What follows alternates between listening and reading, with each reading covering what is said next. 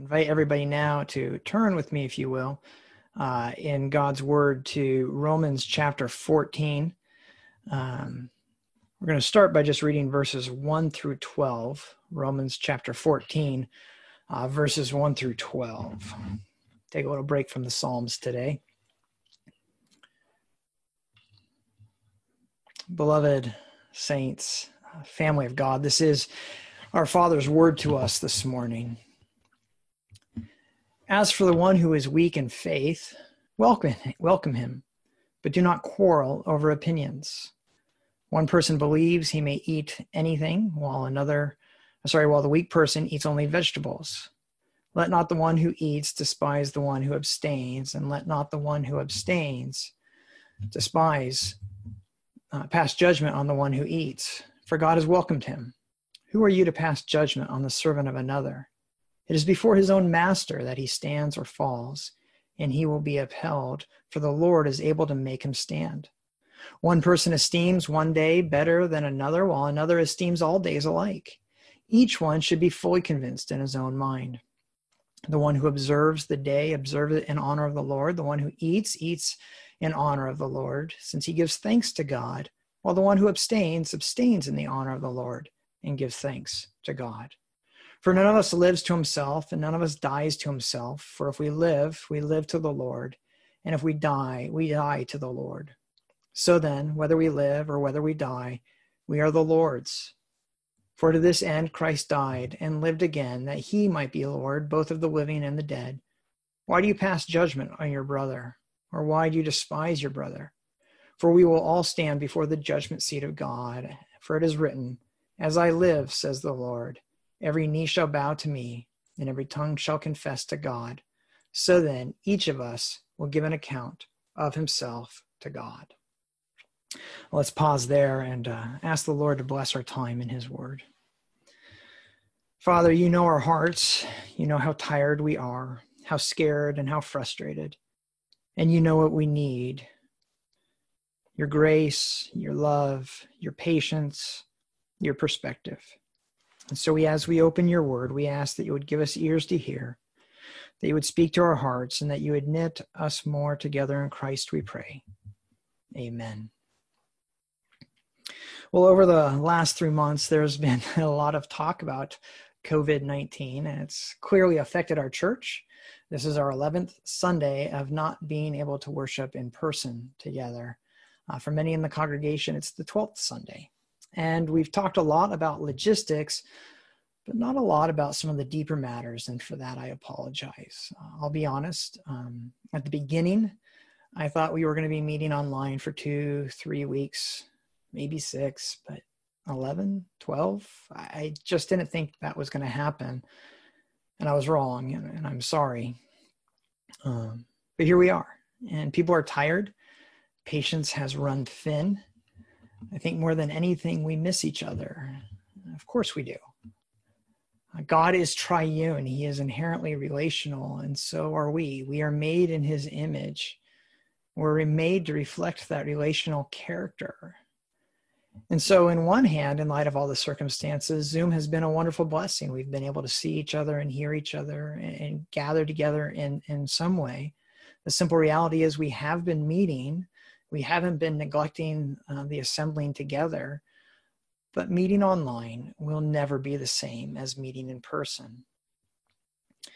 But there's more going on than simply missing each other. As is often the case when tragedy strikes, it's followed by an initial sense of unity. We saw this after 9 11, and we saw this in March with the initial stay at home orders.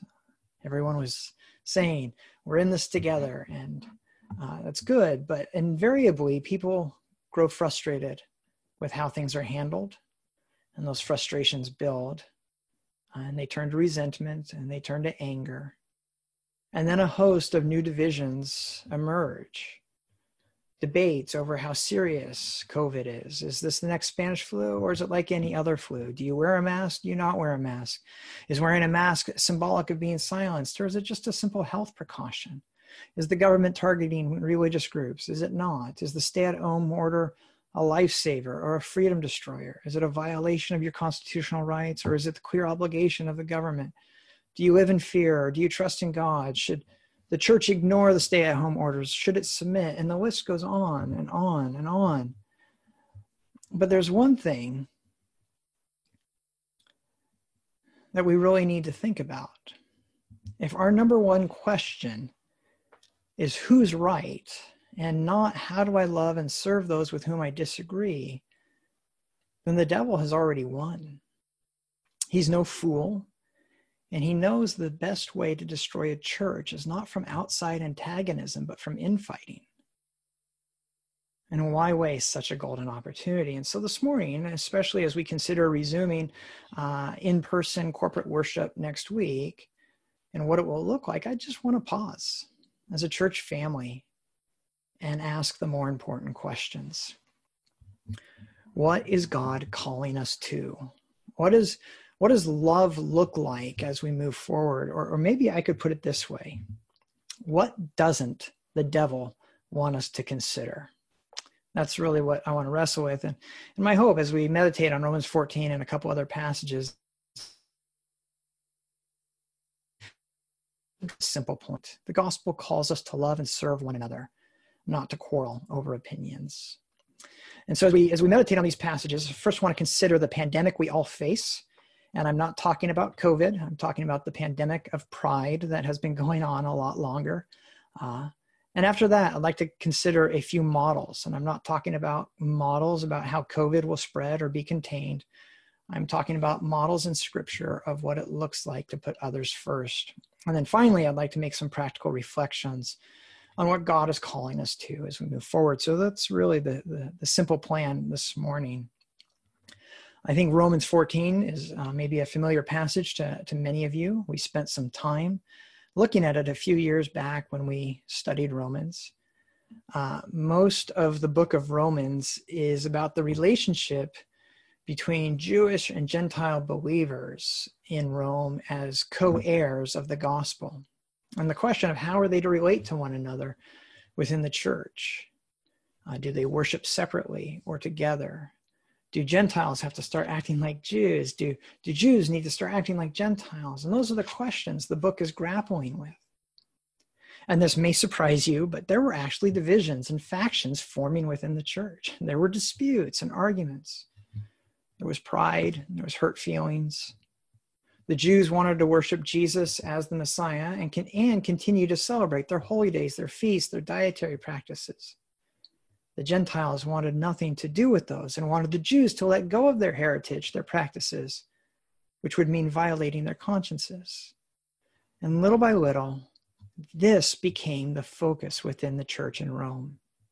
Should Gentiles follow, follow Jewish feasts and dietary laws? Or should Jews abandon them? Should Gentiles get circumcised? Should Jews stop the practice?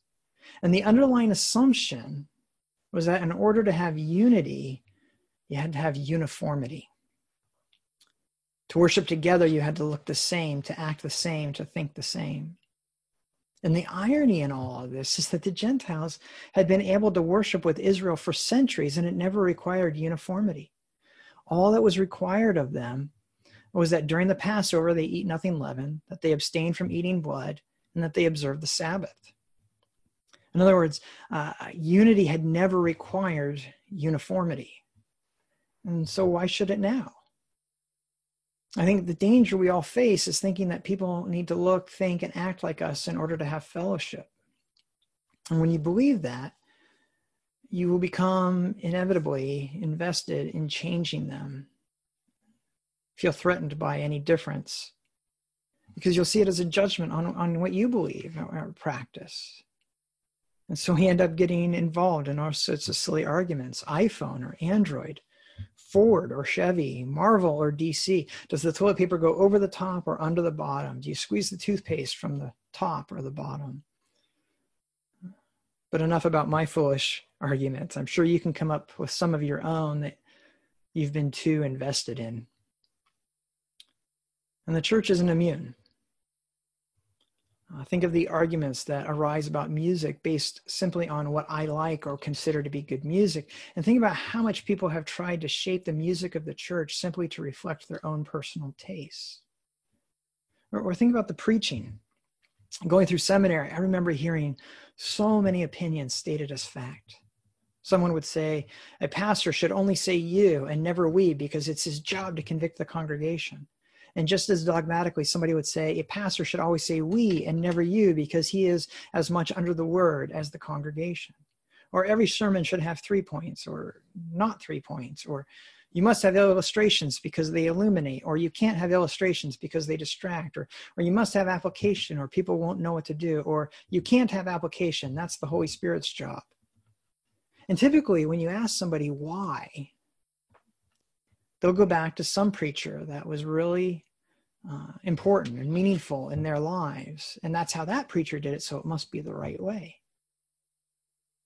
But little room gets left for different personalities, for different styles. I'm not talking about different doctrines, different truths, but that's just it. We easily mistake the way truth is presented for truth itself. But Paul wrote nothing like Peter, Peter wrote nothing like John. John wrote nothing like James, and yet they all somehow agreed on the more important matters. Things like we are all sinners. We are all stumbling about trying to find our way forward. We, we recognize our mistakes and, and we make course corrections, at least we should. That our, our only hope is in Jesus Christ who came into this world to, to seek and to save the lost. That hope is found in a salvation that is by grace alone, through faith alone, in Jesus Christ alone. But if we agree on all those things, why do we get bogged down in other issues? Why does this seem to happen in every age, in every country, in, in every denomination? I think there's a pandemic of pride. It, it's it's pandemic. It, it knows no borders. It, it afflicts all races, genders, ages, education levels. It doesn't care how much money you do or don't make.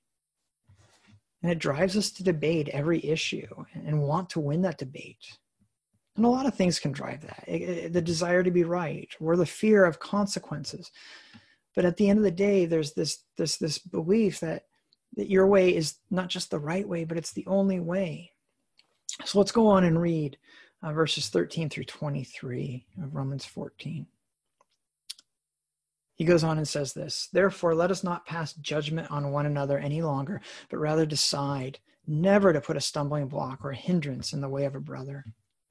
I know and am persuaded in the Lord Jesus that nothing is unclean in itself, but it is unclean for anyone who thinks it is unclean. For if your brother is grieved by what you eat, you are no longer walking in love by what you eat. Do not destroy the one for whom Christ died. So do not let what you regard as good be spoken of as evil, for the kingdom of God is not a matter of eating and drinking, but of righteousness and peace and joy in the Holy Spirit. Whoever thus serves Christ is acceptable to God and approved by men. So then, let us pursue what makes for peace and for mutual upbuilding. Do not, for the sake of food, destroy the work of Christ. Everything is indeed clean, but it is wrong for anyone to make another stumble by what he eats. It is good not to eat meat or drink wine or do anything that causes your brother to stumble. The fact that you have, the fact that you have, and so the faith that you have, keep between yourself and God. Blessed is the one who has no reason to pass judgment on himself for what he approves. For whoever has doubts is condemned if he eats, because the eating is not from faith. For whatever does not proceed from faith is sin it's not that we can't discuss other issues than the gospel, but, but how we do that matters. If we plant our flags on those issues, eventually people will think, if I can't agree, then I'm not welcome and I must move on and find someplace else. Those smaller issues will come to define the church rather than the most important ones. And Paul calls that putting a stumbling block before your brother or sister. Look at verse 13. Therefore, let us not pass judgment on one another any longer, but rather decide never to put a stumbling block or a hindrance in the way of a brother. When we let those little issues consume us, the message we send is that only those who agree are welcome. And God says that this puts a stumbling block before our brothers or our sisters in the Lord. It's a hindrance to continued fellowship. You might say, but I'm right. If they're offended, it's just the truth that offends them. Have you ever noticed that when others say this, they're jerks, but when we say it, we're the champions of truth? Look at what Paul says in verses 14 and 15. He says, I know and I am persuaded in the Lord Jesus Christ that nothing is unclean in itself, but it is unclean for anyone who thinks it is unclean. For if your brother is grieved by what you eat, you are no longer walking in love. But what you eat, by what you eat, do not destroy the one for whom Christ died. Even if you're right, if it makes those lesser issues primary at the expense of your brother, it's not love. That doesn't mean we never plant our flags. In fact, this language of stumbling blocks is helpful because the Bible is clear that there are stumbling blocks that should be there that God has put there. And that stumbling block is Jesus Christ crucified. A stone of stumbling, a rock of offense, the Bible calls that. This is what God says should unite or divide us. If we can't admit that we are sinners who deserve hell for our sins, if, if we can't agree that we have no hope of rescuing or saving ourselves, if we can't confess that it is Jesus' perfect life, death, and resurrection that are the only things that can bring peace between God and sinful man, if we can't unite in calling out to Jesus as the only hope of grace, then we have no unity, we have no peace. Our struggles come when we let matters of opinion become what defines us. Verse 1 says, As for the one who is weak in faith, welcome him, but do not quarrel over opinions. Verses 17 through 19 says, The kingdom of God is not a matter of eating and drinking, but of righteousness and peace and joy in the Holy Spirit. Whoever thus serves Christ is acceptable to God and approved by men. So then let us pursue what makes for peace and for mutual upbuilding. Those who are strong, he says in chapter 15, verse 1, have an obligation to bear with the failings of the weak and not to please ourselves. So what does this look like? That's what we need, right? We, we something to show us what this looks like. We love models. And right now there are models everywhere. Here's here's what would have happened if we hadn't done this or if we did this. Here's what would will happen if we do it this way or what will happen if we do it that way. But there's another kind of model. Uh, something you can point to and say that's that's what I'm talking about right there. And that's what Paul does in chapter 15, verse 3. He says, What does this look like? He says, Look at Jesus. He did not please himself, but as it is written, the reproaches of those who reproached you fell on me. Paul's simply saying, What does it look like to not serve yourself, but to serve others? Look at Jesus. I mean, at no point was Jesus ever wrong. He, he could have entered into every single discussion with absolute confidence that he was right. And yet, time and time again, he laid down his rights in order to take the posture of a servant and show kindness and love towards others. He summarized his entire life, his own life, with those words The Son of Man came not to be served, but to serve and to give his life as a ransom for many. He laid down his rights, he, he laid down his life because people were more important to him than being right. And Paul says that's a good model to follow. And Paul's not just trying to sound pious. Uh, this is the model Paul followed. And so he becomes another model for us. When writing to Philemon about his escaped slave, Onesimus, Paul notes that, that Philemon was deeply in debt. And Paul could have demanded Onesimus' release to pay that debt. But instead, he simply says, I, I, ref- I prefer to do nothing without your consent in order that your goodness might not be by compulsion, but of your own accord. Paul didn't want to place a stumbling block before his brother. That could have caused bitterness and pain. But he even went further, though, and he says, If Onesimus has wronged you at all, verse 18, or owes you anything, charge it to my account. Paul refused to demand his own rights, but instead offered to pay a debt of another. Who does that sound like? Sounds like Jesus. And the Bible is full of such examples, uh, such models of grace. Who can forget Joseph's words to his brothers in Genesis 50? When their father died, his brothers were certain that Joseph would exact his right to revenge for the evil they had done. But Joseph refused to. He actually saw his slavery and imprisonments as means to serve and to provide for his brothers. And rather than demand justice, he said, Do not fear. I will provide for you and your little ones. And thus he comforted them and spoke kindly to them. Uh, one of my favorite examples uh, comes at the end of, of, the book of Job. Throughout the book of Job, uh, Eliphaz and Bildad and Zophar uh, had afflicted Job with their opinions. They had spoken their thoughts at length and berated an innocent man for not agreeing with them. They had not eased his burden, they had increased it. And at the end of the book, God said that he would only show them kindness if Job interceded on their behalf. What would you do? Job had every right to give them justice and not mercy. But God had just shown him mercy and kindness. And so Job looked at, at these men who had afflicted him with their opinions, and he laid down his rights and he interceded for the very ones who had made his life miserable. And it's not just intended for us as a neat story, but as a model for us to follow as God's children. Beloved, our, our enemy is no fool. He is a crafty adversary, and he does know that the greatest threat to the church will never come from outside persecution. He knows that the greatest threat will always be divisions within the church. He knows that he will get more traction when we feel right, when we feel like a champion of truth. Then we will feel more willing to be harsh with those that God has called us to love. And he knows that times of stress are ideal times to stoke disunity, even among the best of us. And I think it's at these times that, that we need to learn to ask the right questions. Because we'll never arrive at the right answers if we're asking the wrong questions. So, so what are some of the questions we can be asking?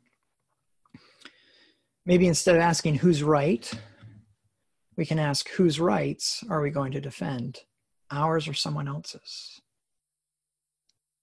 I think we're all eager to, to get back to meeting in person, but maybe the question we should be asking is how can I show love to those who have different opinions on the severity of this and the right course of action? Will I put a stumbling block in front of others? Will we be defined by our differences or by what unites us, Jesus Christ? Lord willing, next week we're going to be back worshiping in person together, at least some of us, and, and that's good. We, we need each other. If possible, we want to be together in person. But I don't think that that's the most important question. It's what happens when we resume that matters. What does love look like in real life? I'd like to briefly reflect on two other passages and how they might give us some direction. The first is Galatians 5 22 and 23. Uh, you can turn there if you want or just listen. It's a familiar passage. Uh, the fruit of the Spirit is love, joy, peace, patience, kindness, goodness, faithfulness, gentleness, self control. Against such things there is no law. We know that the Spirit is at work when we see love and joy and peace. Because when we love each other, we experience peace. So let us strive for peace uh, through love.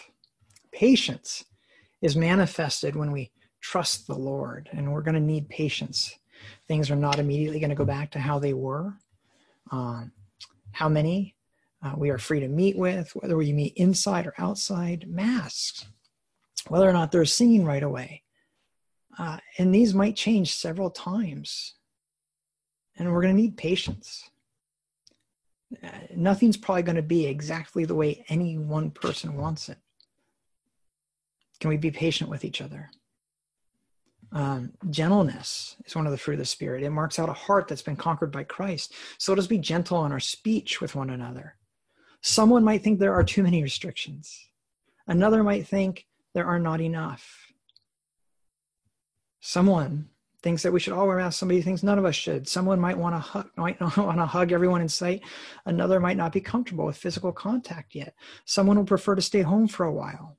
And you can sit there and try to convince them they're wrong or you can smile and say, no problem. I love you and I would never want to put a stumbling block before you. You can sit there and say, I don't need a face mask. But that person over there thinks that it's a necessary precaution. Can you sit there and say, for his sake, I'll do it? All of this is to say that, that we need to remember to love each other. And I love how 1 Corinthians 13 characterizes love. Joe and Julie Plahuta uh, had me meditate on this passage at their wedding just a few months ago. It's so beautiful. Love is patient and kind, starts. Uh, sound familiar? a lot of overlap with Galatians 5, isn't there? But it goes on to make some helpful observations of what a, a, a patient and kind love looks like. It goes on to say that love is not arrogant or rude, that truth never requires us to be rude. Uh, love demands that we're not. If we're being rude, we're not being loving. Love does not insist on its own way. I think that might be the hardest statement in the Bible because we always want our own way. We never say, This is what I want, so we should probably do the opposite because I want to serve others. But love does not insist on its own way. If you can see no other way than the one that seems right to you, you need to ask Is that love speaking? 1 Corinthians 13 goes on, it says, Love is not irritable or resentful, not insisting on your own way. Uh, and it does not mean uh, going home and stewing. The only way to truly let go of things is to see them in perspective against what is most important. When people are more important to us, what they do will become less important. And then finally, 1 Corinthians 13 says, excuse me.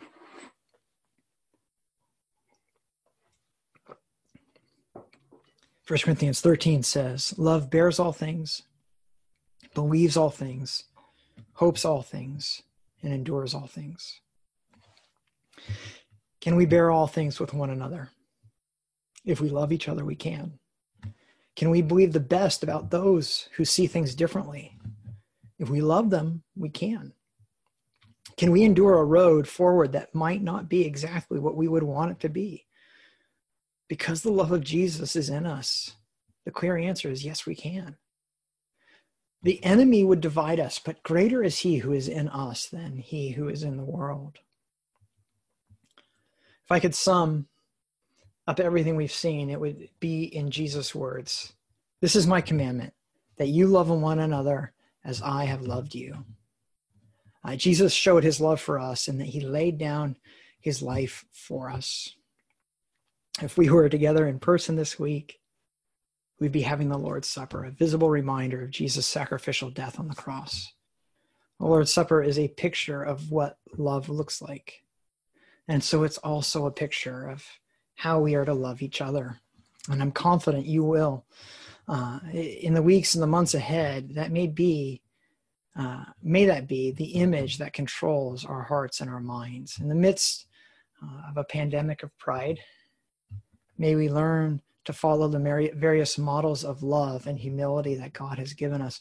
May we learn more and more how to love each other as He has loved us. Let us pray. Our triune God, you who are innately relational, we long to be together. And we thank you that we can resume next week. When we gather, may it be sweet. May it be marked by humility, by, laying down our rights to serve others, by outdoing one another and showing honor. We have hope that this is possible because we belong to Jesus. And he has shown us what it is to serve, to lay down his rights, to lay down his life. And he now lives within us. May your spirit bear his fruit in our lives. May the love that Christ has shown us define this congregation, we pray. Amen.